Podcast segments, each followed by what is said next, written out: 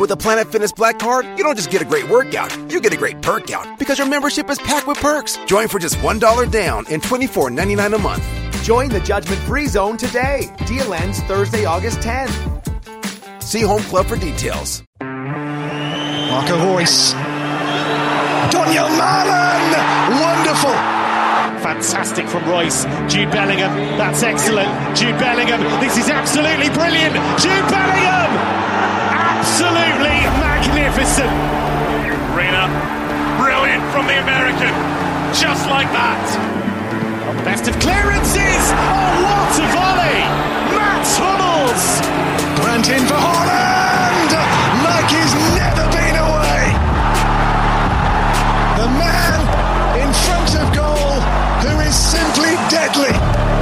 Hey, welcome to the BVB podcast. Uh, if this is your first time listening, thank you so much for checking us out. You can find us on all your favorite podcast platforms like Apple Podcast, Spotify, uh, pretty much anywhere. And then you can also follow us on Twitter and Instagram at the BVB Pod. We also have episodes posted on YouTube if you search the BVB podcast. So, uh, yeah, thanks so much for hanging out. My name's Jake. Carver is with me, man. How are you doing? Could be better. I know I mentioned before the recording that's it's just been a really busy week for me personally, and also, of course, being a Dortmund supporter. So, I mean, it just looks like the season's essentially over and all four competitions, and our injury list doesn't seem to shrink whatsoever. So, woohoo! I don't remember if if it was a text or if I said it on here last week or if it was something I tweeted, but I mentioned, I know I mentioned it, and I'm like, I'm an idiot. I was like, I think I said I would almost prefer to tie some games rather than the up and down of playing great and then just playing terribly. And what do we get? We get the two worst ties ever. Given the, the circumstances, they both felt like terrible losses, um, which we're going to get into. So coming up, obviously, we're going to recap uh, us bowing out, not even gracefully, of Europa League with our lot. Our tie draw, tie, But tie, loss on but aggregate, loss. yeah. Uh, to Rangers, we're going to recap Augsburg from on Sunday. Uh, we'll get into some Twitter and listener questions that we have, and then later on, we're also going to be joined by Adam at fussballtwit on uh, Twitter, who you're probably well aware of, who has an amazing site following the the women and the men. And if you're like getting into stats and the, the nitty gritty of that, or if you're interested uh, in the women's game, specifically the the Dortmund women's team. Uh, he's got a great website for that. So we're going to talk to him a lot about the women's team who are doing fantastic. Um, Maybe that's what we, we just turn into like maybe the rest of the season we just, Just start focusing on the women's the team. to the women's. And it'll be a lot happier because they are playing great. So we're, we're going to get into all that. But uh, Carver, I guess we got to start out with Rangers. How are you feeling going into the game? What are your overall thoughts on the game? And Well, I mentioned last week that I I didn't feel confident. I thought we were going to uh, tie two two and get knocked out, and that's, that's exactly what happened. We called the result. I forgot Um, we, we called it until you texted me. And then I was like, oh, yeah, I still feel very sad. Yeah. and uh, man, seeing the lineup on whatever I was streaming on again to see the game, I can't remember now, but they had the lineup in such like a confusing way. They had Schulz at center back. They had Meunier on the left wing back. And I was just looking at this like, well, that's obviously, and I know, you know, when you see just the list, you can think like, oh, we don't know what shape we're going with. But when it shows you the shape in those players, I was like, that's obviously not what it's going to look like. And they've tur- they've had some. Well, I, I said that last week where I was really confused by the lineup because whatever they've been putting on TV has been wrong. And then even if you get on FOTMob or like any other stats thing, like the lineups have been all over the place. Um, and so that was I think before the game I even texted you I was like, oh man, we are going with the back three according Yeah. to the TV lineup. And then once they were playing, I was like, no, wait, no, Yeah. that's not what's happening. But and, and not just the shape, but you know, our bench alone should tell you all you need to know about the state of this squad right now and the health of this squad. Because, I mean, again, you have Schulz starting, um, and if you look on our bench, we don't really have much of anyone that's exciting. I know we have you know players like Wolf that's been performing well in recent weeks, but other than that, you have a bunch of youth players and uh, um, you know Borussia Dortmund two players. So that's not going to give you much confidence. And of course, we went on to uh, tie the game and get knocked out, which, you know, fair play to Rangers. They deserve to go through. Their their players stepped up and they executed their game plan very well. They knew our weaknesses and exploited them countless times in both legs, and they played their hearts out. So, you know, all the best of luck to them, and I and I hope they perform well for the rest of this tournament. Yeah, um, yeah, good on them. And we, I mean, the energy was cra- crazy. We knew Yeah, it was going to be crazy was- there too, and they had just, uh, just recently, like within the last few weeks, they like opened restrictions too, where they were fans back in. So you know they're just going to be up for it and going crazy. And, and choreo, even you know. yeah, shouts to there was a lot of Dortmund uh, supporters there, and our uh, our new friend Anton was out there too, uh, Yeah. supporting. Uh, who who lives in? Uh, if you don't know him, he runs the Glasgow Brucein official fan club. So he was there. Our fans were great. There was some really cool photos and everything, but I Yeah, mean, I saw not, clips. not quite enough.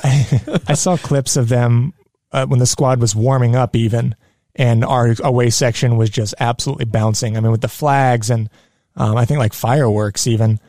some flares or something. Yeah, going on. It yeah, yeah. So, I mean, that was really cool to see, and, and it, it sucks, or that's that's great that they keep the spirit up all night. It's just it sucks that the team couldn't really um, show up and give the fans something in return. Yeah, and so I mean, game started strong. Before we get in like real, we'll, we get into like the specific story of the game and like all the details and everything. Um, how are you feeling throughout the game, especially when we like tied and then went up? Like, because at that moment I was like, we, we, we could do this. Like, we. Did you have any hope at all, or were you just? I, I didn't really think we were going to get quite get there. You still have to score a few more, and um, it just it didn't look like we really had the personnel to go and pull that off. But yeah, I want to I want to take it back. So we we did start really strong. I know we set the tempo well and looked to do damage early. You know, we created a handful of chances within you know just the first few minutes. So I wasn't saying I was feeling it then, but at least it, the lads actually looked up to it. Yeah, started strong. I was kind of hopeful in the beginning, especially later when we went two up. But uh, yeah, 18th minute was that what it was? 18th minute penalty, stupid penalty. yeah, I mean that's just us being our own worst enemy. You know, I mean that. How many mistakes are we going to have at the back every single game before the players in the squad take a real look at themselves in the mirror and be like, "Why don't we just not fuck up for once, just once?" And I, I know It was a lazy tackle from Brandt. Yeah. So he's been getting uh, we we I mean we were pretty hard on on Brandt and we like dubbed ourselves the Brandt. I dubbed us the Brandt boys. I don't know how, but uh, we, we're big fans of Brandt and we he had been playing well. I know he's been getting a lot of like heat on Twitter lately. How how do you? And obviously that giving away that penalty was just stupid and sloppy. And I mean. Someone's got to make the, the mistake because that's what we do. How have you been feeling about Brandt lately? Because Yeah, it was a lazy tackle, and um, you know he keeps giving or he keeps being given more and more chances, and and I think rightly so. I know a lot of people don't think he deserves that many chances, but I do think he is a, a quality player. But just he just, I think he's really mentally lazy at times, if that's even a phrase. Um, that tackle, it just looked like he didn't really care much. He was just kind of half-ass defending, and of course you're going to get punished for that. And at a, a state of a game like this, you need to be fully focused. Yeah. Obviously, Yeah. So with him, I know people with the the last two games specifically because he hasn't been playing great, and people like, oh, drop him. People online have been like furious seeing him on the lineup. Um, but also at this point, I'm like, who who else? Who else is going to come in instead of him though? yeah. I mean, it, given our injury list as well, you know, it, it's going to be com- constant rotating players, and if you're throwing youth squads or youth players into that mix, I think they're just kind of setting them up for failure since they're not really used to that kind of level. Yeah. Um, but what's one thing that I was really surprised about after that penalty is it didn't look like we dropped our heads. You know, I've- I've said that time and time again in this season that you know we just because a team even just ties it up, we just immediately start looking like we're down three and four nil, and we just can't dig ourselves out of those holes mentally. Um, but it looked like we just still stayed on them right whenever they uh, first scored that penalty. I mean, we were picking up this uh, pace even more and um, attacking well. I know like Jude hit the post in the 30th minute. I know Malen had a handful of decent shots with. I know you and I have mentioned recent weeks that he's got that quick snapshot. Yeah. He's able to pull those off at looks like almost any angle. So we kept on him until we finally netted one. You know. Yeah, it, I was. We, looked up for it. It almost was just like we're up for it, but we didn't have the quality and like the personnel that we needed to really kick on and go through. Like we probably, and a lot of people are hating on Haaland too because he's just been been so like out, and people are like so disconnected from him. But it's like honestly, we needed him. Um, I don't. I think anyone would be stupid to say we don't need him um, to perform like at the level we needed to to get that game on, move on. We did. We did look better. I almost think going into into that game, there, I, I feel like the game was over as soon as we gave up a goal. Granted, we came back and we did go up, but it's like if that's just the dynamic of that game. It's like if we give them a goal or any hope or anything, like it, it's done. We're not going to be able to crawl out of that. Um, yeah, it's it's a mountain to climb for sure. And also, I forgot to mention. I don't know why it just hit me just now, but what a player Ryan Kent is, by the way, for Rangers. I mean, he ripped us apart in both legs. Brilliant runs, great turns, great dribbles.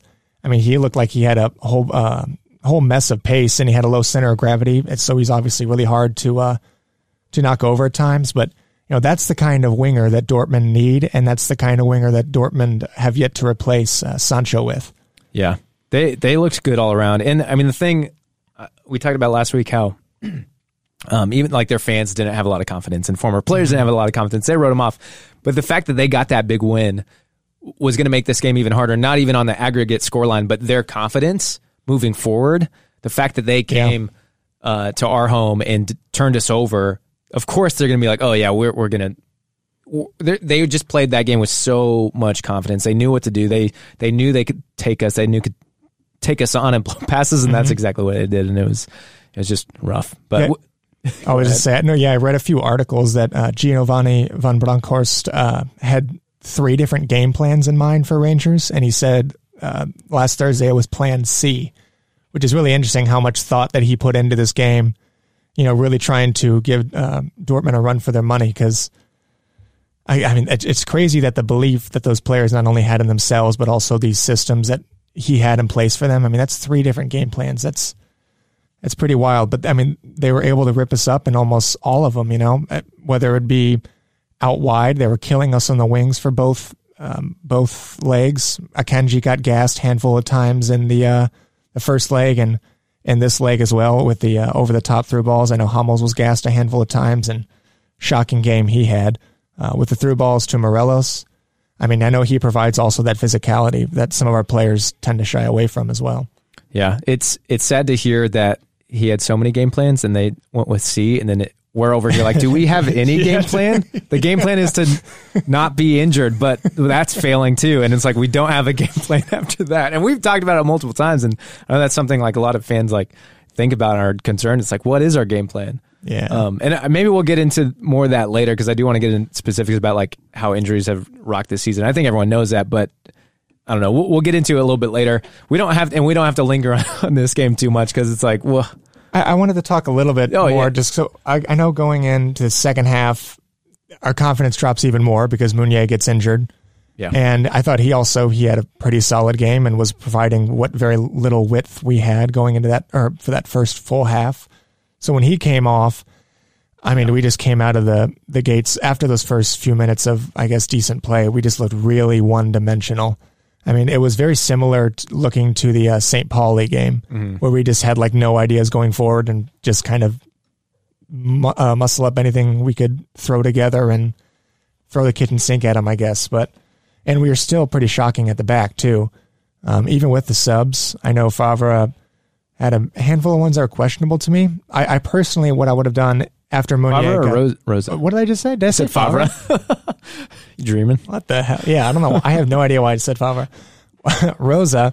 Um, what I would have done if I were if I were Rosa is sub uh, Pongracic on for Meunier at half, and then put Can at right back instead of Wolf at right back. Yeah. because I, I it's not like I don't fancy Wolf on the pitch, but him as a right back, I think is just setting him up to failure. It's, he obviously doesn't have the defensive qualities, and that's where they targeted whenever Meunier came off is that right side. Um, the goal that went over, um, uh, not just kind of through Hummels, and he made like a half-ass tackle as well, came from that side.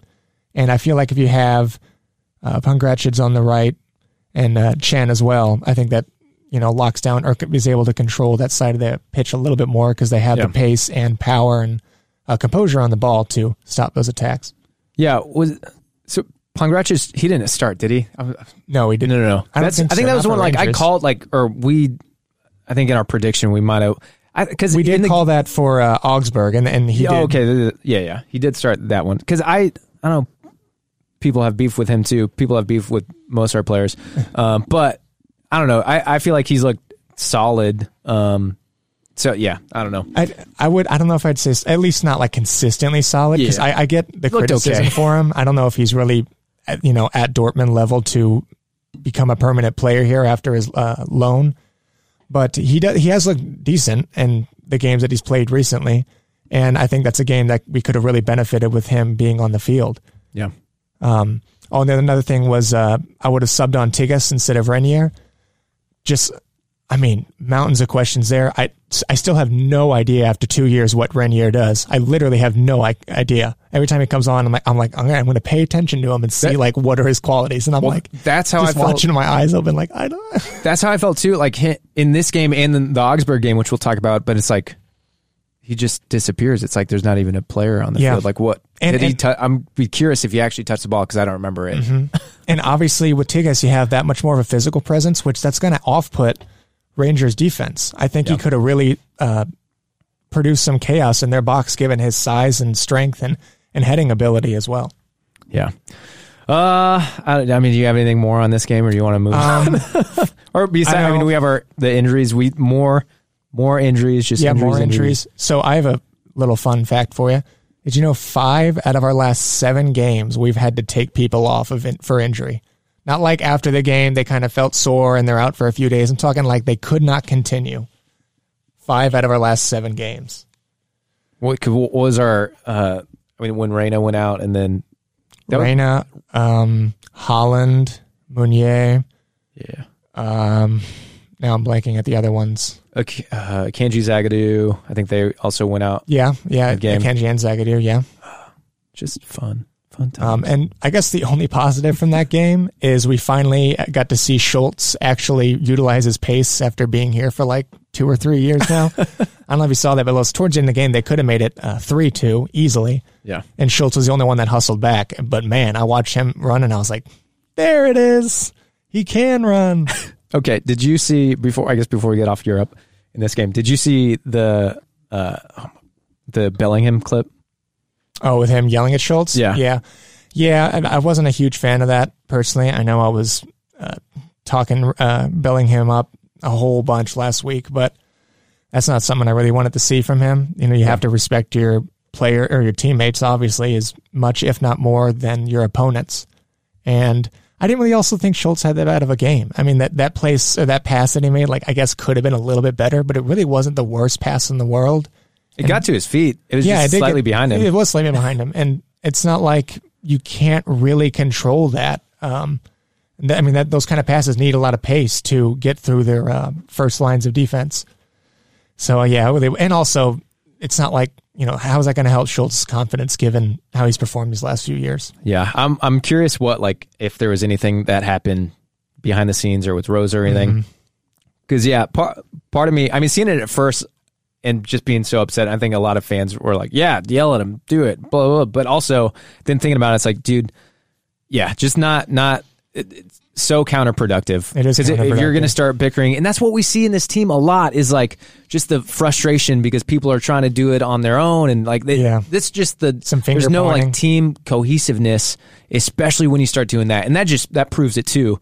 Um, I think we're all can be mad and frustrated at Schulz sometimes, but that is so counterproductive, and it just it just shows how like disjointed this team is. Mm-hmm. Um, and then you even saw it in the the Augsburg game. Like there was a lot of times Bellingham was getting frustrated. I was like, yeah, because Yeah. you're still frustrated from the last thing, and if you don't trust or believe in your teammates, Yeah, I was I was going to get into that more uh, for the Augsburg game, but he does look a little like um, burnt out at the moment. I think he's going to benefit from having this week, Now, obviously not week off, but having no games for the next five or six days because.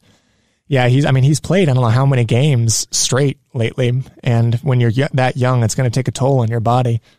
yeah. So just take the week and obviously train hard, but at the same time, get some rest. Yeah, if there's any benefit, it's like it's going to be interesting to see if maybe now that we have we don't have any other thing to focus on except Bundesliga, which maybe we're not going to get the title because we'll talk about that. That's pretty far off now, but.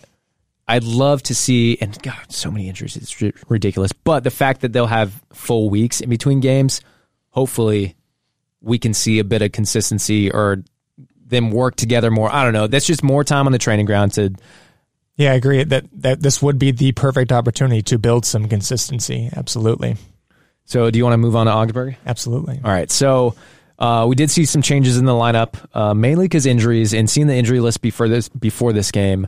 Again, we're going to jump into injuries later, but just I so seeing the lineup, I don't know how you felt seeing the actual the team sheet and who was on it, but I was almost surprised. I was like, oh wait, there are some people who aren't injured. Mm-hmm. So I kind of forgot. I was like, I because I genuinely was like, are we going to just play the under 23s? Because I didn't know who we had. Um, but we saw uh, Pongracic, Hummels, and Can. We called that as well. That that was the game that I said we were going to yeah, yeah. go out with this, not only a back three, but this back three. Yeah. Um, then we saw Guerreiro, uh, Bellingham, Witsel, Dahoud. I think I kind of forgot about Witsel because he hadn't been playing so much. I was like, oh yeah, mm-hmm. we do mm-hmm. have Witsel, Mm-hmm. Um, Dahoud, Hazard, um, and then Malen and Brandt. Yeah. Also, side note before I move up the field, uh, Can also looks 15 times more comfortable in a back three than a back four. I know he yeah. made so many different mistakes when he was uh, in that back four, but he looks a lot more comfortable in this uh, system. But yeah, I think with the back three, back four, like I, I did put out a Twitter poll because I know you and I have been like really wanting a back 3 mm-hmm. and uh, with the Twitter poll, it was actually like 50-50. It was like so. It's interesting to see that people are uh, how split people are, and maybe yeah, Rosa keeps going with that primarily, despite injuries. Now we're going with this back three, but I think it's that's just the solidity. Like it gives you so much more at the back because like we see our two when we're playing a back four, we see our two center backs get split so often on the counter attack. Um, so the back three gives you a little more stability, especially if you have your wing backs actually getting back to to uh, oh, yeah. pl- like defend. Which is I don't know why I'm calling for it. Now I agree. Like Can, I like Can in that. He actually looks like a decent right center back, mm-hmm. um, which I don't hate. So yeah, it, it was a, a, handful of different players that were trying out different roles uh, today.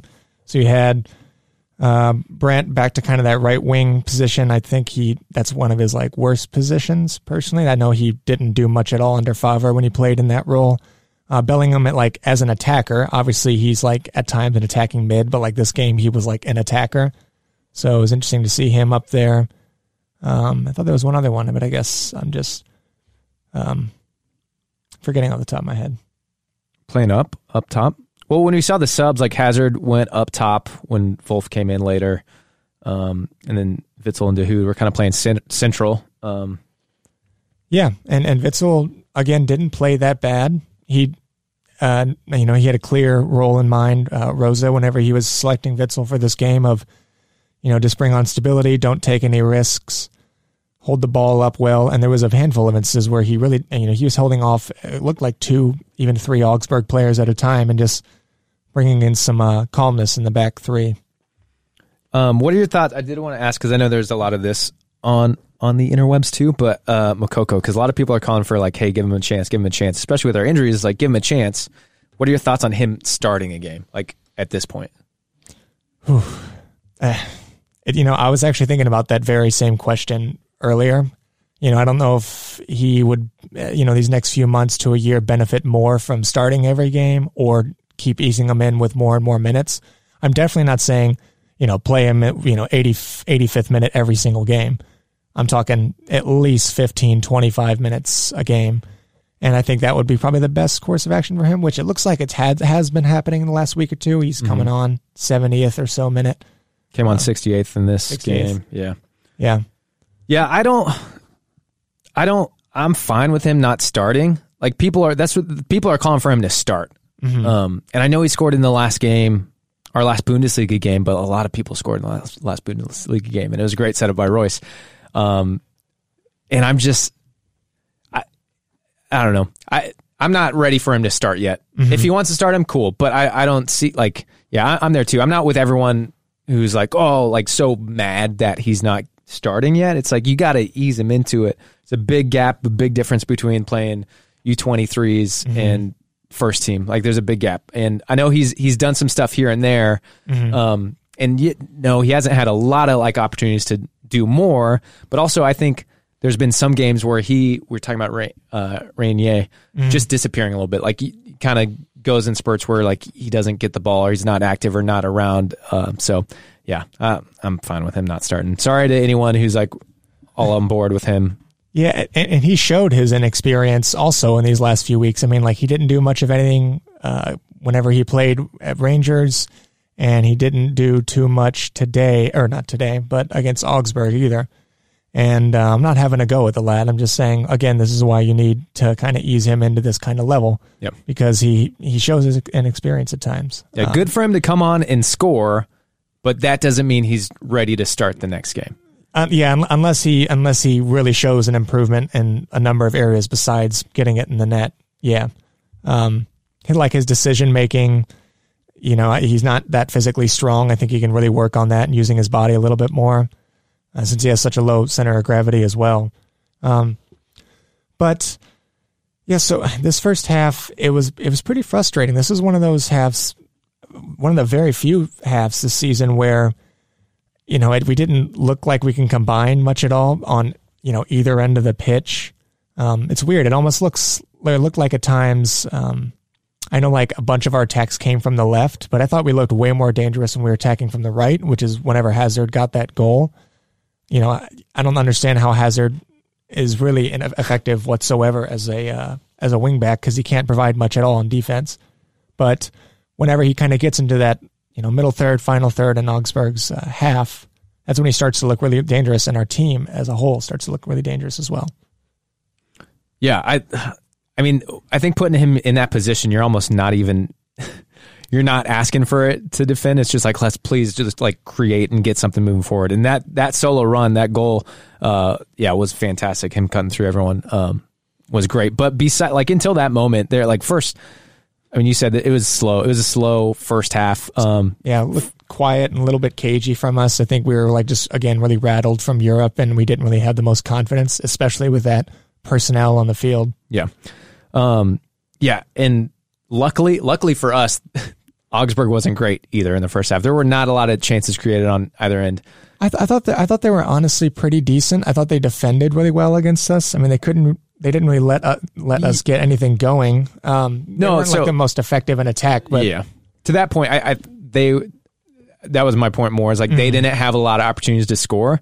Um, but they they did a I felt like they did a good job of like shutting us down, specifically like going down the middle. Uh, I think we are a team who can Yeah. work through the middle of the field, Yeah. where a lot of teams will like try to play it out wide. Uh, but they did a great job of shutting down that middle like court like the corridors going straight through the center of the field, and, uh, And- you saw it like they their uh, attackers all just like kind of packed into the middle, and we sent our our left and right backs essentially like out wide to try to play it out and but to or spread them out and we couldn't play anything through the middle which really hurt us Yeah, and on defense, obviously, whenever you have just Hummels in that center role, um, they're, they're, it's going to be easy for them to dink balls over the top because pretty much anyone on the field, including their goalkeeper, might have been able to outpace Hummels on that night. um, so yeah, that that's definitely one of the, another area that we can get exposed in is leaving Hummels um, uh, in no man's land in the middle. But yeah, came out the second half um, with with some pretty good energy on and off the ball, but it just it just fell off quick. Again, Yep. I think a lot of the guys looked really gassed. They were just still rattled from Europe and kind of just looked like they were fed up with the season in general, which gained Augsburg's confidence, which invited pressure and um, encouraged them to just keep throwing waves of attacks at us at the second half. yeah um i know i heard i think rosa said something about uh, in his like post game about being tired from playing away europe and, and against rangers and tough and i get it and that is tough like you want to see teams being able to play because if if you're a team who's competing in Europe, you need need that. The really unfortunate thing is like due to our injury list, we don't have the depth to do it. Like we're we're a, we're a team we were playing uh, multiple games a week with Europe, but like we just don't have the depth with how.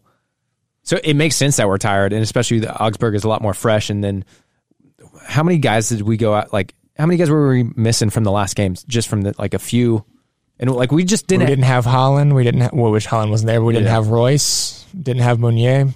Those are all three pretty. You know, they're vital players. They're all starters. And then it, it sucks because when we did start to get tired, we just didn't have any subs who could come on and mm-hmm. really change the game. Same. It's like it's was almost a downgrade. I I originally thought like why why did we sub? Like why did we take Malen out? Why did we take? I think it was Hazard who also came out, and I was like kind of mad. I was like, why take him out? But I understand if they're gassed, but it's just like our we didn't have any creativity. Really, get, we didn't have any game changers coming off the bench to do anything, and they did. And that was a big point in the game. Like they brought on their subs and Mm-hmm. just tore us apart. Yeah, no, their subs their subs did a lot for them. They brought on uh, you know they brought on pace and they were able to just keep throwing waves of attacks at us that we couldn't really control. And our control on and off the balls just slowly fizzled away after those first fifteen or so minutes. And we had like decent chances. I know, like you mentioned, Malen before he was on that left wing and did the thing that you like, where you cut he cuts in on his right and had that gorgeous shot. Uh, you know, goddamn, the power that he has. Um, when he shoots is is pretty incredible. And I don't know how their keeper was able to keep that out. But after that, yeah, again, it just slowly fizzled away, and that's whenever Augsburg was able to uh, bring on fresh legs and kind of wear or weigh us down. Yeah, I think shortly into them bringing on their subs, I don't remember. It might have been the 70th. I guess they brought on their subs around the 70th minute mark. I don't remember exactly when, but there was a time where obviously we were slowing down. We were taking a lot of pressure and absorbing a lot of pressure, mm-hmm. and I didn't realize how much time was left. I was like, oh man, like we can do this. Like we can hang on. We just need to sit tight and we'll get through this. And then I look at the clock. I was like, no, there's still 20 minutes left. Yeah, No way we're gonna like pull through this. Because I was I was surprised when Hazard scored, not because the goal. Just like I had went into this game with no confidence. I was I was feeling down. So I get that the team was feeling down too. Um, and so when we went up, I was like, oh great, like such a great opportunity to like really kick it in the second half and and pull a win out of this. Um, and then we just I don't remember where I was going with that, but we we, we couldn't hang on. No, it, it was.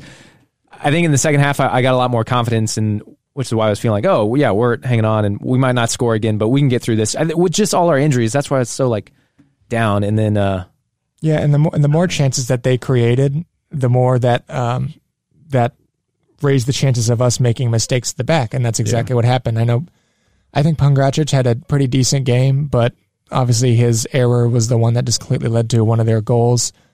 But we were just defending like it was like the 88th minute, and we were only up by one at that point, and we still had plenty of uh, time on the clock to go. yeah, And again, just just didn't look way that up for it. Yeah. As soon as they scored, I wanted to. I had a little. I mean, I didn't.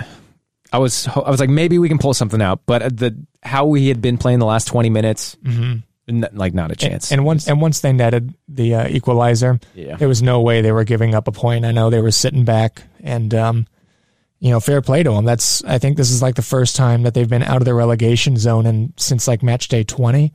So, I mean, that was a vital point of theirs, and they were never going to let that go. And you got you have to know that against these kind of teams that are in those relegation battles, they are they are there to play. They are there to compete. And if you go out that mentality of, you know, it, who cares if you lost last game? It, you have to go out with the uh, mentality that you are going to win, or at least give it your all. And when you don't, you're going to get caught up. Yeah. Um yeah, pretty rough. Pretty rough. Again, I'm sorry that I asked for just draws because they sucked. Um, it's it's weird how like on point we were with everything. Not only the draws, but we we, we nailed down two two against Rangers. Um, you know, a handful of the lineups. Yeah, we're smart. That's why you should hang out and listen to this podcast. We know what we're talking about. Um, so we are going to have Adam join us shortly. I do want to get into some Twitter questions and go through our injuries and kind of how that's played into the season because I know, I think pretty early on in our podcast days, and I was trying to hammer on uh, on Carver about Carver's the the expert. I'm just here and I like Whoa, I, hold on. I want to I want to go ahead and clarify that I am not an expert. I'm just a big fan. Carver's been a fan longer than me, so I like to ask Carver the hard questions and be like, "What's wrong with the team? How do we fix it?" You did say earlier, like, "Well, if I was manager, I would do this." So I don't know. That's talking with some balls, man. but I know, like early on in the podcast, we talked about injuries and how many injuries we had, and and we also, but at the same time, we're like, well, we can't just. We need to have more. We the team needs to do more. Rose needs to get more out of the team. We need to be able to push beyond the injuries. There's a standard. You can't just blame everything on your injuries. Yeah. But but with just the consistency of the injuries and who's been out and how long they've been out since the beginning of the season, um, and now like towards the end of the season, like I want to have hope for these last ten games that we have that we can push on and like get close or hang on to our our second spot in the Bundesliga. But with the injuries we're still looking at, like I'm not confident at all. Well, I do got to say we have quite the I'm not going to say easy run, but ideal run of fixtures for the rest of the season. Um, we have Mainz next, then Bielefeld, Cologne, Leipzig, which is obviously going to be a uh, a big one.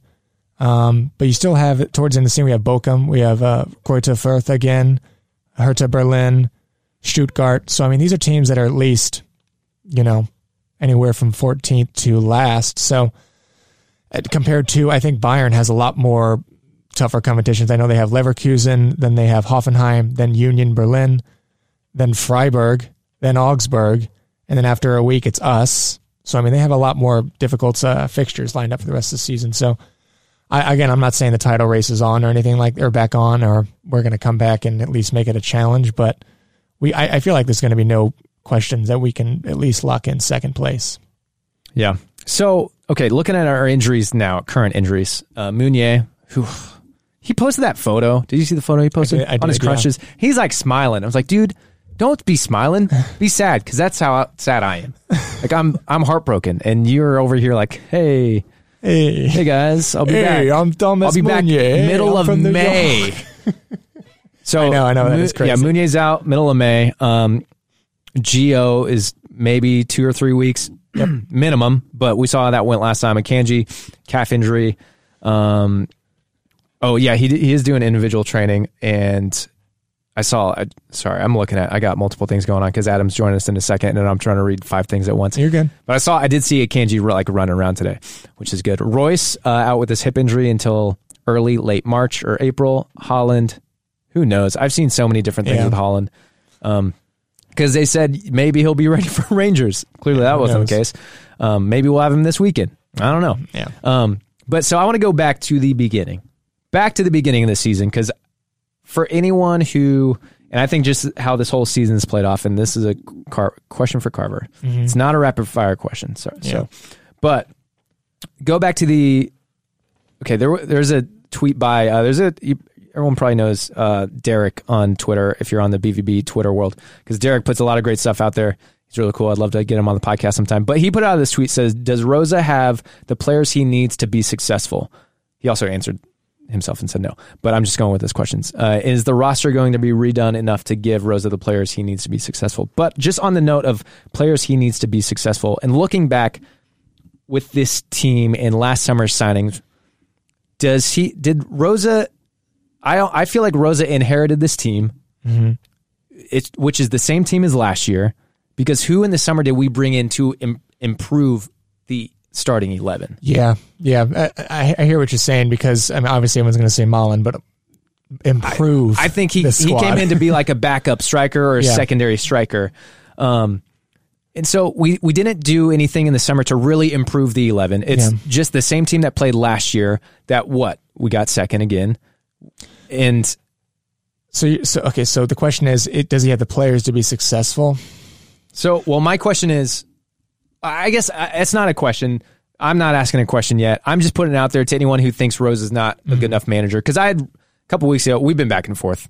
I've been like, get him out of here. We need someone new. Because I've also said, oh, maybe he needs to get more out of these players. But then I, I think about what he's dealt with. Like he has this one team, and yeah, we have like maybe he came in and like, this is a pretty solid team, but we didn't really sign anyone for him. And then the team he thinks is all injured. Like how many? I would say how many of our starting, who you would think as starters, have actually been playing consistently. I, well, not a lot, not a lot. I'll give you that, and I'll give Rose that. But I, I, you know, this is just me talking here. But if the question is, you know, does he have the personnel to be successful? Like, you know, the question is, well, what is successful for Borussia Dortmund this season? And I would argue, at the minimum, uh, second place, make a make one of the cup runs in one of the competitions that you're making, a cup run, like a real one. And um, I don't. He hasn't delivered on one of those, and you know, if if we continue in the ra- the direction that we're going, we might not end up in second. I, you know, I know we have easier fixtures, but if he cannot get these players on board with the game plans that he has, I think his job could be in jeopardy going into the summer. I, I don't know. It's a tough one. Um, but yeah, I don't want to rant or I- ramble. I mean, and th- this is stuff we'll probably get into more like at the end of the season too. I just think this is going out of the Europa League and just what we have left, and the we still have all these injuries. It's just like a good time to get into it a little bit.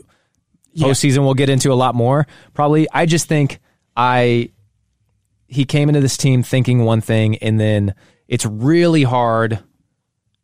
It's really hard to build something when you have so much inconsistency because you you can't build form and partnerships when people are Totally. rotating in and out all the time, and you don't know who you're going to have. And um, No, I absolutely agree with that. And there are some games that you know things are just going to happen, and you just kind of have to play and uh, do your part as much as you can. But there are also games that I feel like we could have. I mean, this happens also. It's not just under Rose; it's under under every single manager, basically since Klopp almost. Um, that we just give up needless points against opposition that we should be beating. I would argue Augsburg might be one of them. Um, St. Pauli. I mean, they played phenomenal that game. Don't get me wrong, but that's a fixture that Rose I think should have, uh, or that's a cup that I think Rose could have easily gotten further into. Um, so yeah, we'll see these next six or so months. It's it's going to be a big tale for Rose's employment. Yeah. Um, okay, we'll get into some Twitter questions. That wasn't that was just that was my big question. Uh, but we do have a few Twitter questions. Um, this one from Zaheen, um, who listens out of Malaysia. Uh, okay, I so I'm not. He's asking about tactical analysis, which I uh, can't help you there. But uh, let me just read this. Uh, would love to learn more about tactical analysis and game plan since I'm not an expert. Neither are we, Carver. You're an expert. Just about to say. Um, but I noticed our game plan is much slower. Is it because Rose can't risk losing any other players to injury? Which that I'm like that kind of makes sense because like you if you want to play the high pressing really quick, I mean that's you see it with I mean it's a it was a big story like Leeds United in the Premier League. It's like they're playing this high high energy game and people get injured all the time. So I, I don't think he is like our, our gameplay is suffering because of that. You know, it's not like he's like pulling back our tempo. I think I still think he's very demanding in the pace that we bring to games. Um, but it's just a matter of our our game plan changes a lot. It's Yep. it we've run close to a dozen different formations this season, um, a, a bunch of different systems and how we play in those formations. And I think Rose demands a bunch of different things from different players depending on that night. And also, if you look at the bigger picture and zoom out a little bit, you know, our style of play has changed dramatically in the last two years. And we were under three different managers for at least several different months at a time for two years straight. Went from a defensive and patient side under Favre to, I know we did a lot of the really high pressing under Terzic. And um, now this new kind of style of football under Rose, which is, you know, supposed to be quote unquote. I remember him saying it's supposed to be exciting, free flowing, attacking football, um, which we see it in, in small bursts, but you know, not much else. I know he probably never really mentions anything about defense because that's seems like something that he doesn't really want to tackle at least right now. Um, and obviously, yeah, we've had so such bad luck with injuries. So So, kind of on the tac- another question, kind of on the tactic tactics note um, from Steve Palmer uh, at Steve O'Palms. Uh, he said, "I was at last weekend's game and the game in Glasgow and watched the game uh, yesterday on TV. Uh, the main issue is the weak defense and lack of real creati- creativity out wide. There must be an issue between coach and players. Uh, if coach is good and coaching, why don't the players follow his tactics? You think that's because no, I I, I know Favre or not. Why do I keep saying Favre? I was reading Carver Favre. really wants Favre yeah, back? yeah. To be fair, I guess at that time I was reading Favre on my laptop, but um, I know Rose doesn't fancy wingers much at all, and I think that really, you know, shows why we're not usually util- utilizing our width. And um, I hope we change that because I think that has been a gaping hole in our system. I know Sancho was close to irreplaceable in that position, but we should be going after a proper winger this summer. I mentioned already someone like Ryan Kent that can provide you that pace, those quick uh, turns, and you know able to set up attacks on a dime. You know, and and clearly uh, get out of those really tight spaces. I, you know, we have Hazard, but he's really up and down in form, especially this season, more down than up. As well as we're playing him out of position at uh, wing back, so we would need some like actual wide players to, I think, really give this team some more success. Yeah, we had another question on. Man, you're doing really good at like answering these and leading into the next Twitter Twitter question. So shout out Carver uh, from Ben Howells who said, "Who would you like to see sign this summer?" We've talked about this uh, a lot, and I also talked about how I hate transfer talking about transfers so far out. So I'm no, I don't have any specific. There's no players I'm already thinking about because when I see the everyone on Dortmund Twitter being like freaking out, like, "Oh, we might sign this player." We saw what happened with Zakaria, so I'm not getting hopes about freaking anything. Yeah. Um, but I, I mean, we've talked a lot about Nico Schlotterbeck um, and Adeyemi. I I almost see like maybe we won't get Adeyemi because what the prices seem to be way off. But so maybe not specifics, but do you you said a winger. Who else? Yeah, it's it's a great question because I was thinking about this earlier as well, and I'm like, well, you obviously need probably another center back, or at the very least, another DM to to put in that position because I don't think we really have one right now. I know we have Can, but he plays in that uh, back three more often than not. Witsel's done, and Dahoud and Bellingham aren't really much of defensive midfielders. So a center back or def- and or a defensive mid again, also depending on what happens to Akanji and Zagadou. Those two holes need to be filled. I already mentioned a winger. All these things are incredibly vital for this team to be successful. And of course, if Haaland leaves, a replacement for him. So I guess short version, defensive mid slash center back, one that could do both. I know Zakaria was someone that could do both, but I guarantee there's plenty of other people out there that we can look at. A winger and uh, an exciting striker to uh, hopefully take the place for Haaland if he does decide to leave. And if he leaves, then hopefully we have a ton of money to buy what we need. Well, and it's only a seventy-five million dollar release clause, and I know we're not hurting financially, but we don't have you know much of the financial power that we used to have pre-pandemic. So, but And- but also I know that I know the board needs like they know they need to address some of these issues this year if, in order for us to not keep slipping down. Yeah. in um, with our standards, and I think Sule was a was a great statement signing showing that we do mean business this summer. Yeah. And this is me being real optimistic, but I have faith of uh, Sebastian Kehl and coming into this role, Yeah. especially already being in the within Dortmund, and I have a lot of faith in him already Club working on stuff. Yeah. Seeing what's been going wrong the last couple of years Yep. and just coming into the I think this is a great transitional time for him and it gives him time for him and Rose to work now, Mm-hmm. figure out what they want, what they need, and then really go after it, which we saw with Sule. Um, and I, I just I don't know. I'm hopeful with, no, I- with a refreshing perspective this summer. I agree. He's going to be working under Zorc, one of the best sporting directors in world football, and he's going to come in with a lot of fresh ideas. Like you mentioned already, he's got the history with Borussia Dortmund. He's a club legend as a player, and hopefully now a legend as a sporting director. I, th- I think he's going to do well. Yeah. So uh, just a couple more questions. Um, oh, where's that one? Okay. So this from Andre Swan. We kind of already answered this. He said, with all the injuries and frequency of them, do we give Moukoko game time?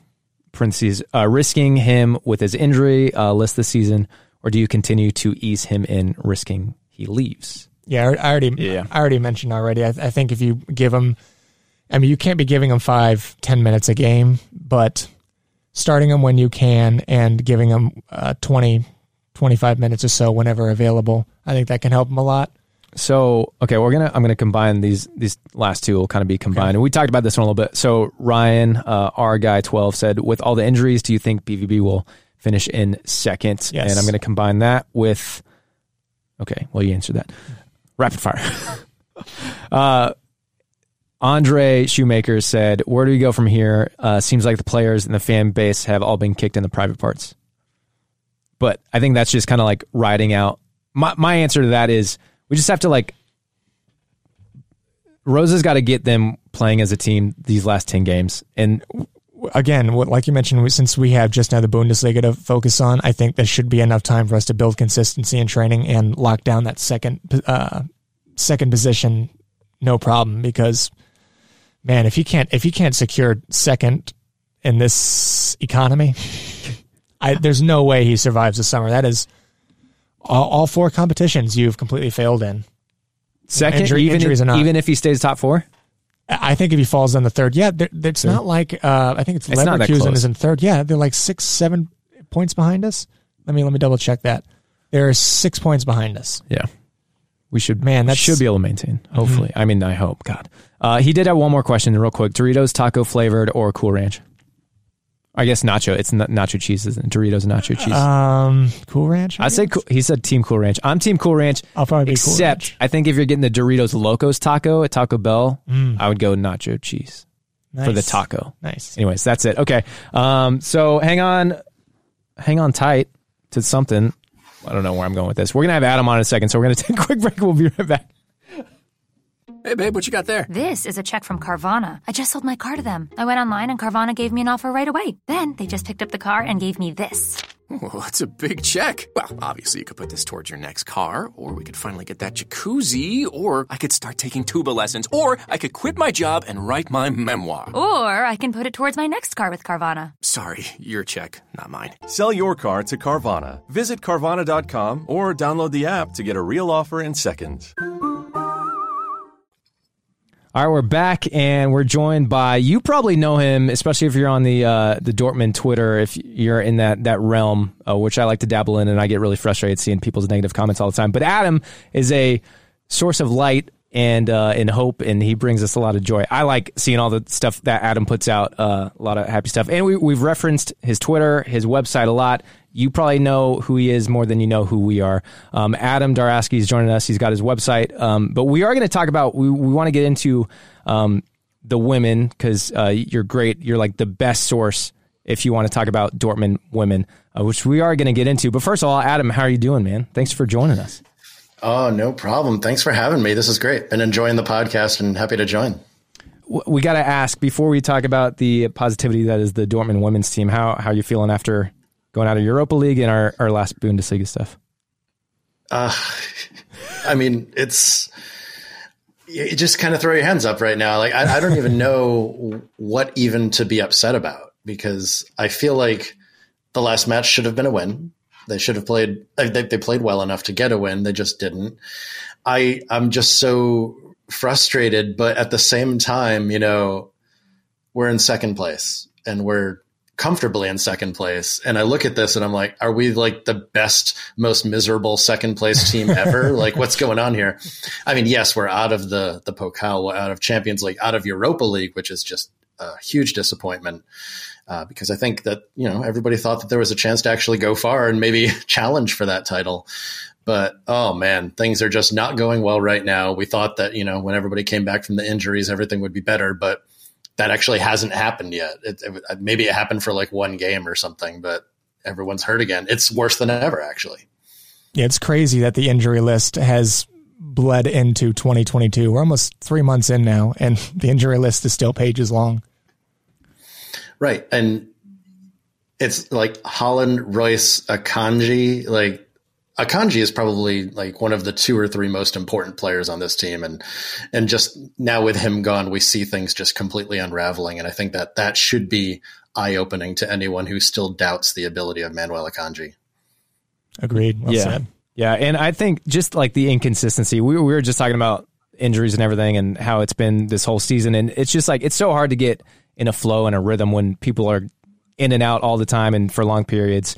Um, but like you said, we're still in second, and you wouldn't think that by, I don't know, by the reactions after the game. And when you look at it, it's like we're still holding on to second by yeah, like six points or something. So, right. if we can just like power through and keep it going, then great. But yeah, it, it does feel a little disappointing, but.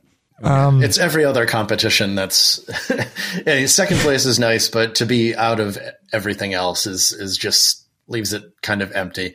Uh, so you know, we know we're not going to win any any titles this year. And if, if, titles are the only reason you follow football, like 95% of fans are going to be disappointed. So you got to find other things that you're interested in. And, and I think that, you know, Dortmund does have some to offer.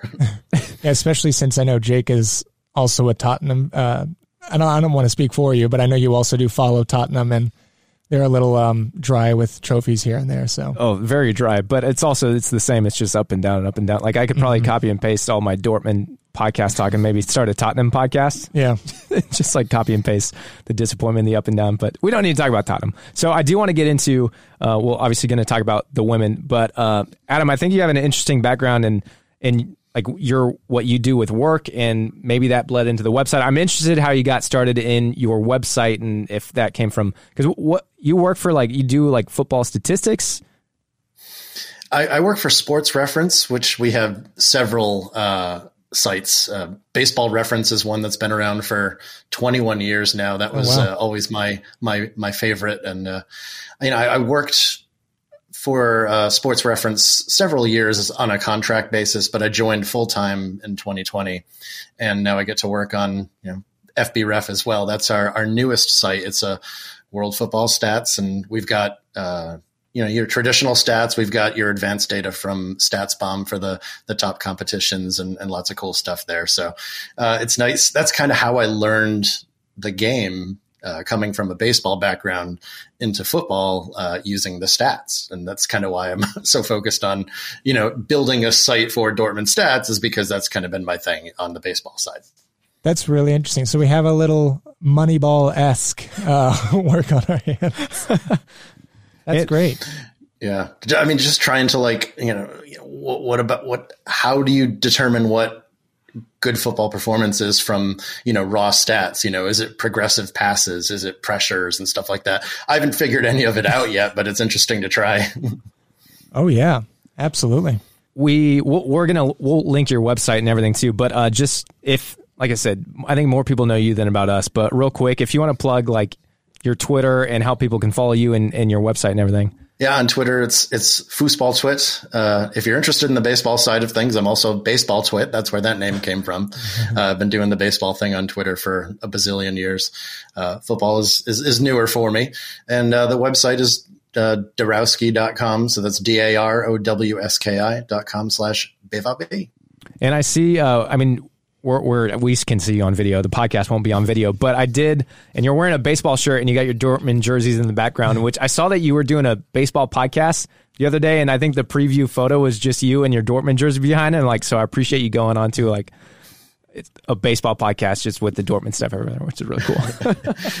oh yeah, that, that, it's it's always interesting to. It's a conversation starter. You sometimes find people that cross over just like I do, and they're like, "Oh, I you know I follow Gio or I was following Pulisic," and and every once in a while you get someone that's like, "Yeah, I lived in Germany for two years, and that was my team." You know, it's it's it's kind of funny. That's that's crazy that you came from uh, working with baseball, Adam. That's really cool and uh, I know I mentioned this already off the air, but I'm a huge fan of your work. I'm a huge fan of the site.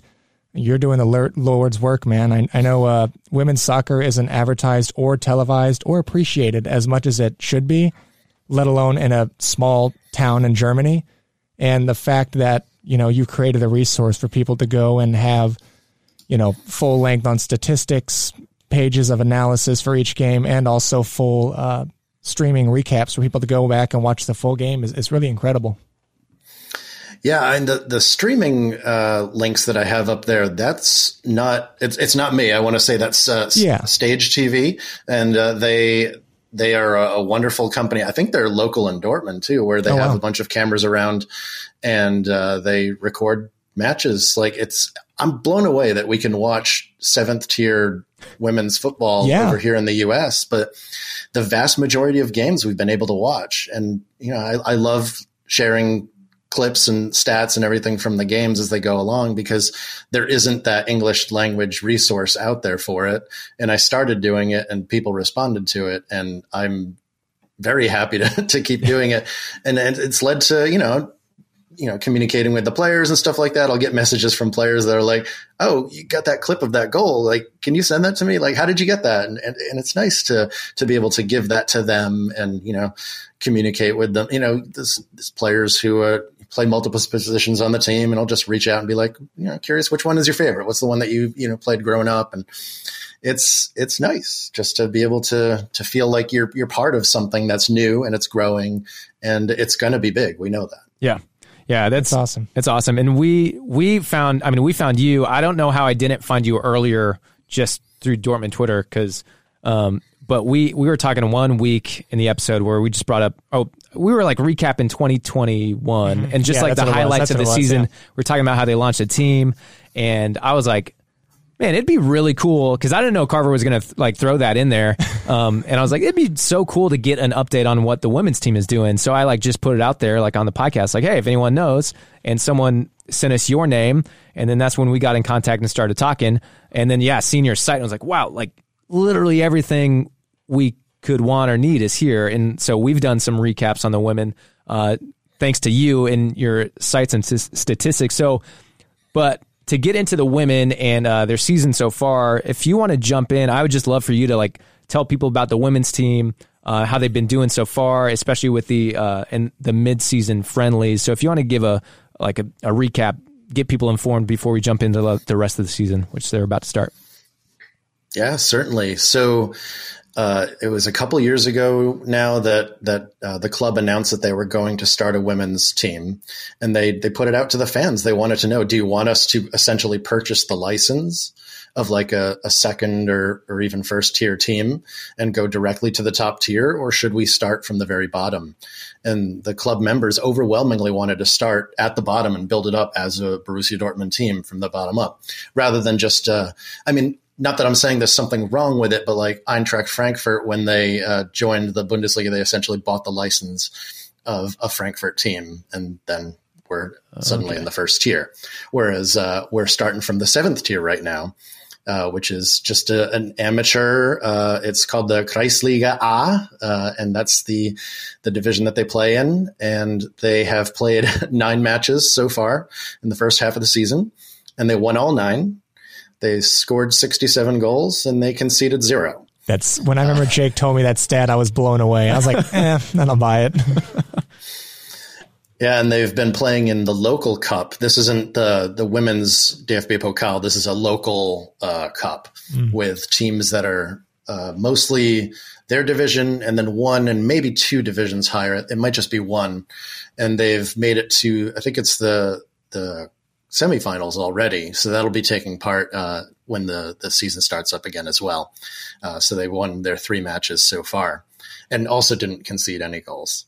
I think one of them they won like eighteen to nothing or something like that. Like it's the the cup has been a, a fun tournament as well. Yeah, there's those went uh, one was twelve to nothing, one was five, and one was three.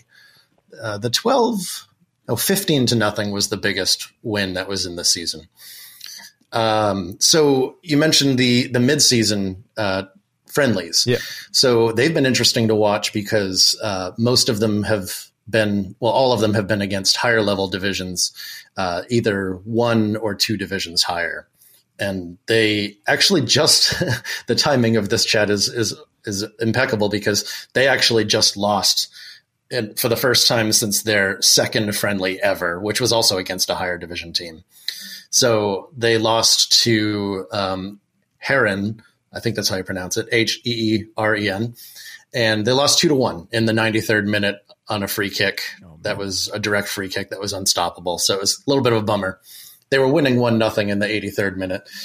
Um, but yeah, they they won two of the other ones uh, and drew the two others. So a very good showing. Um, they had one of the wins was five to one against a team two divisions higher. So wow. very impressive. Yeah. So they actually did concede some goals in these friendlies, but they're playing higher divisions and, and it was a good test because I think in the league matches, it's been a little hard to identify what they need to work on because, you know, I hate to say it, but they're yeah. so much higher than their competition. yeah. there have been some games that have been close. Uh, they did have a couple games where they were forced to uh, uh, play uh, shorthanded because they had uh, a couple of red cards, which was interesting to see. Um, and it's, it's funny. I did a, uh, an article on stats uh, for the women's team on the, the Dortmund International app, and uh, I was calculating things like how many goals per minute they score, like at eleven with 11 players and then when, when they were a player short they, they were scoring every 15 minutes when they're a player short it's kind of ridiculous uh, but yeah, I, I guess uh, they, they have nine more matches in the league when when they start up again, which is this coming Saturday. And uh, they also have a cup game uh, that is uh, on. Was it March twenty fourth? Twenty fourth, yeah, against Vambala. Looking ahead, I guess like to the the next following years, and I mean, I was really interested in the friendlies. I knew they were playing up because that's yeah, obviously if, if this they're just blowing everyone away. You want to see how they're how they can compete or what maybe what level they're at. And I guess what's the progress of them moving up? Is it going to be like seventh to sixth? Is it going to be this slow process, or what, what does that look look like moving forward? Yeah, I, their stated goal was to try to get to. I think they they stated this: try to get to the top within a decade. So that leaves a little bit of wiggle room if it takes a couple uh, promotions here and there. Um, they're going to get promoted this year. They're they're I don't think there's any way that they're going to miss that out, uh, miss out on that. Um, even next year, I think they probably have a pretty good chance with the squad that they have. After that, they might have to think about like, all right, how do we build up the squad in other areas? And quite frankly, they have a couple players that maybe they have to worry about uh, other clubs looking at that might be able to come in and say, "Oh, do you want to just play second or first division now instead of waiting all these years?" So, I'm very curious to see how uh, the squad development goes, especially since I've gotten attached to like literally every player. So it's it's going to be difficult for me to see like people come in and out uh, over this process. But you know, you, you, see it on the men's side too. But there isn't that connection that you have uh, obviously with the women's side. I'm glad you mentioned that uh, squad development part because I was wondering that too. As they climb up through the years, are, are they going to be able to uh, attract much talent if that wants to go down several divisions, and vice versa of how many teams from the top division can pick out from uh, Dortmund women team? So that's fascinating. Hmm. Yeah, and it'll be interesting to see like if um, uh, Alexandra Popp is a huge fan of, of Dortmund and is a veteran player, and you know maybe on the the you know, she's had some injuries, so maybe she is on the the tail end of her career now. Maybe not the tail end yet, but I'm wondering if like as we climb, maybe we can kind of meet her halfway, and then she like joins the team or something in the third division or something like that. So there might be some some bigger names that come in that way. I think Lena Magull is also a a fan as well. Sweet. Yeah, I mean, we'll definitely link everything. Uh, as as we do, I usually throw it in on almost every episode. I'm like, hey, if you want to check out the woman team, here, here's the site, and here's who you need to follow. Um, especially now moving forward with with the men, it's like, uh, yeah, it's not it's not the greatest. So if you want to watch some good Dortmund football and and catch a win, yeah, as of now. Uh, six out of the nine league matches have stream links already. Uh, the cup match does as well because that one's going to be at home. So you can see a lot of the games and a lot of them are, are on Sundays. This coming one is on Saturday. There was some sort of scheduling change, but the rest of the matches have been on Sundays, except for the cup match will be on a Thursday afternoon um, or evening there, I guess. And uh, yeah, it'll be interesting to see uh, w- what players will climb up the scoring charts as well, because we have uh, we've spread out the scoring. We I I don't think we have um, either of the top two scorers in the league, but we have a lot of players who have scored a lot of goals. Uh, so I'll be curious to see uh, who ends up near the top of that. Yeah, I have seen. So looking at uh, your site and just looking at the the roster, there's a lot of young talent, and then there's some older too. So what? How does that look on the field? Um, is it like a good mix too, like like on the full roster, or what do you see there? Yeah, it has uh, been a really good mix. Like um, you might have heard of Hannah Guzman. She has 13 goals and, and four assists in all comps. 12 of the goals are in the league. She's the team's leading scorer in the league um, when you count all competitions. It's Vanessa Heim, who is actually uh, one of the, the veteran players who plays on the left wing. She actually also is a coach uh, for the Evonik Football Academy and works for for Dortmund as well. Two of the players work uh, for Borussia wow. Dortmund in other aspects as well. Uh, Annika Herbig is another one. You can actually see her. Uh, uh, she works for the travel agency in the, in the club too, so she's been going to like the the youth matches and the the UEFA Youth League and stuff, cool. and, and, posting pictures and stuff. But yeah, uh, we've got a, a great mix of you know, Carolyn Call is a, another young striker that we have that's that's gotten to score a bunch of goals. I think it's really helpful to them to have players like Vanessa Heim on the left and and Katrin Lau on the right, you know, feeding them these these beautiful passes too, and and they're really getting to play some high quality football. And God, the midfield is just incredible. Uh, uh, Louisa Bergman is is uh, you know our midfield destroyer and, and set piece specialist and and uh, just a brilliant passer and, and great defender uh, in the midfield. Leah Raja Harper is she's she's so tiny and so dynamic and uh, the the friendly not this last one but the one before she scored a brace and was just knocking people over that are like a foot taller than her just just so fun to watch and the defense has been, of course, absolutely impenetrable. Um, and you've got some players like uh, Anna Zabel and uh, Virginia Glanzer who play literally everywhere. Uh, Virginia uh, started the last game at left wing and then played the second half at center back. Like she's just so good that you can put her anywhere. Um, and that and that's not because of injuries like we see on the men's side. That's just because they're versatile. right. Um, yeah, it's she started at left wing. I, I, almost wonder if it was because she was playing against her old club, and it was like, oh, let's give her a chance to maybe maybe score. And she did score the goal, which was awesome. Um, but then she moved back to, and it's it's not the first match she's done that in too. Mm. She's played kind of everywhere and, and is so valuable in that way. She's one of the the players who's who's 32 years old, um, very experienced. We have some players that have even played second division football. Um, the captain, Lisa Clemen, who, if you watch the games, man, she she just stands out with the, the fact that she's everywhere, uh, and she's the left back, and she she and Vanessa Heim just flying up that that left side. It's just not even fair. I don't even know how you could attempt to stop them in the in the Kreisliga. That's just so good. Nice, Carver. Do you have any other questions or anything on the women's team? I do not. This is all very fascinating, though. I was I was going along on the site when he was talking about each player and Players. looking at everything. So yeah, it's cool. It's cool to learn about all of them. Yeah, I mean, no, I appreciate your passion and just your knowledge is awesome mm-hmm. too because it, it puts it's it gives it so much more too for like you to talk about the players. Like when if Carver and I have given a quick mention, it's just like oh yeah they won and um, it, it's just great to like you hear the names and then you can put yeah. them to the faces thanks to your website too and know who to look out for and yeah so yeah it's it's awesome for anyone who. Uh, specifically Dortmund fans who want to support the women's team. Um, so again, we'll we'll link your Twitter, we'll link your website and everything, so people can follow that. Uh, again, you said games coming up on Saturday, and you said there is a stream for that one. There is, yes. Cool. So you can watch some Dortmund women kick some butt in the Kreisliga. Ah, and while we have you, we'd love to. We're gonna. We haven't got into our, our preview of Mainz, so if you want to jump in, are you cool with that? Jumping in for Mainz with us? Yeah, I might have a little bit. I, I, uh, I just know we got to look out for Jonathan Burkardt. He, he seems to always get one against us, so that's that's the big one. Yeah, yeah, him and I, I know. Thankfully, they not thankfully. I'm, I do not want any injuries against other athletes, but I know they're also hurting for a few different players, like St. Juste as well, one of the, if not the fastest center back in the league.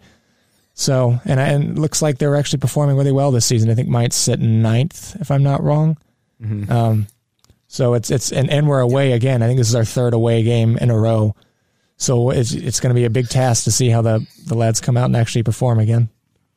Yeah, they had a really impressive outing recently against Leverkusen. I happened to have that one on. Was it the Friday match? Is that why? Yeah, that was the Friday match a couple weeks ago, and mm-hmm. and they won late, three to two. It was a very impressive performance. I mean, it's another that we should win on paper. But yeah, you got to play them on the pitch, obviously. Yeah, every game you look at where it shows the like win probability, every single Dortmund game, it's just like 65 plus 70%. And it's like, it's, it's never going to be that easy. I wish it was, but. Now, now, have you guys seen any injury updates? Are we getting anybody back or? Yeah, so we talked a little bit before we hopped on with you. I think the only player that is even just like maybe questionable to come back is Haaland. Um, but again, it's up in the air with him still. But everyone else, I think, is definitely ruled out for another two weeks or so minimum. Yeah. Yeah. Yeah, we've heard of Haaland it's, for the last couple weeks, so yeah. Haaland maybe right. for the last couple weeks. So who knows? I'm not optimistic about it. Right. So it could very much be like same same lineup. Did because no one did anyone get injured in this last game? I don't remember. Uh, I, hope not. It's, it's which would be surprising yeah, if someone I, didn't get injured. I mean, uh, I saw some people complaining. I mean, I love him, but I've seen a lot of people complain about uh, Brandt being in the lineup the last match as That's well. what we were like, talking about. I was trying well. to think like, what are the other options? Is, is yeah. the other option essentially like you move Malen to the wing and start Moukoko up top? Is that? I think that's really what people want. Option. Yeah. but which I mean, Moukoko deserves some time. It would be great to see him get uh, an extended run out rather than just ten minutes here and there. Yeah, yeah. So I mean, that's yeah, probably same lineup is what we'll see. see. I think that's the big question. That's what you're going to see people be frustrated again if Moukoko doesn't start and if Brandt's still in there. Mm-hmm. We we've been we've always been backers of Brandt. I know he hasn't been in great form lately, and he gave away that stupid penalty, but I think he can still do some great stuff. It's just everyone I I think in the last few games too, it's hard to just point and call out one person when mm-hmm. everyone's making mistakes, no one's playing well. Like, yeah, yeah, just point the finger. But Adam, do you have any score predictions? I'm gonna go. That's us every time we ask each other score predictions. It's like oh. groan. um, I think it, I mean, they're not going to blow Mainz out, even if they do win. Even asking for a win, I feel like away is a little much to ask for. I'm going to go optimistic for a two to one win here. Yeah. Carver, what do you That's feel? that's funny. I was I was gonna say it's gonna be one one, and then I think we nick a late goal two one, and I, it's like you know a, a deserved win, but at the same time like uh, not a game we really come out and perform that well. Yeah, it's going to be the goal we concede is probably going to be like a Moussa Niakhaté on a corner or something like that. Yeah, I would say set piece or just Hummels straight up giving the ball away. One of those two.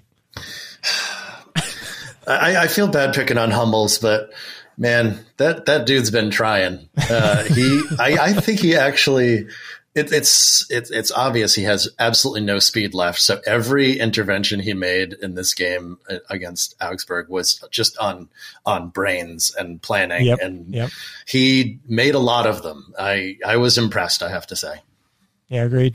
Jake, what about you for score predictions? Um, uh, yeah, I'll go. I'll, I'll change it up. I'll go with my my normal is three one because I always feel us giving up a goal, and then it's like if we're firing. Well, that's usually that's usually like my if Haaland's playing, we're at least going to get three because we'll get a couple in there. But I'll still go three one. I'll, I'll say we we turn it around and people get excited again for the last few or last nine games, and we we go three one with a good performance. But we'll see. I would love just a simple one 0 Yeah, like that'd be just nice. keep the clean sheet.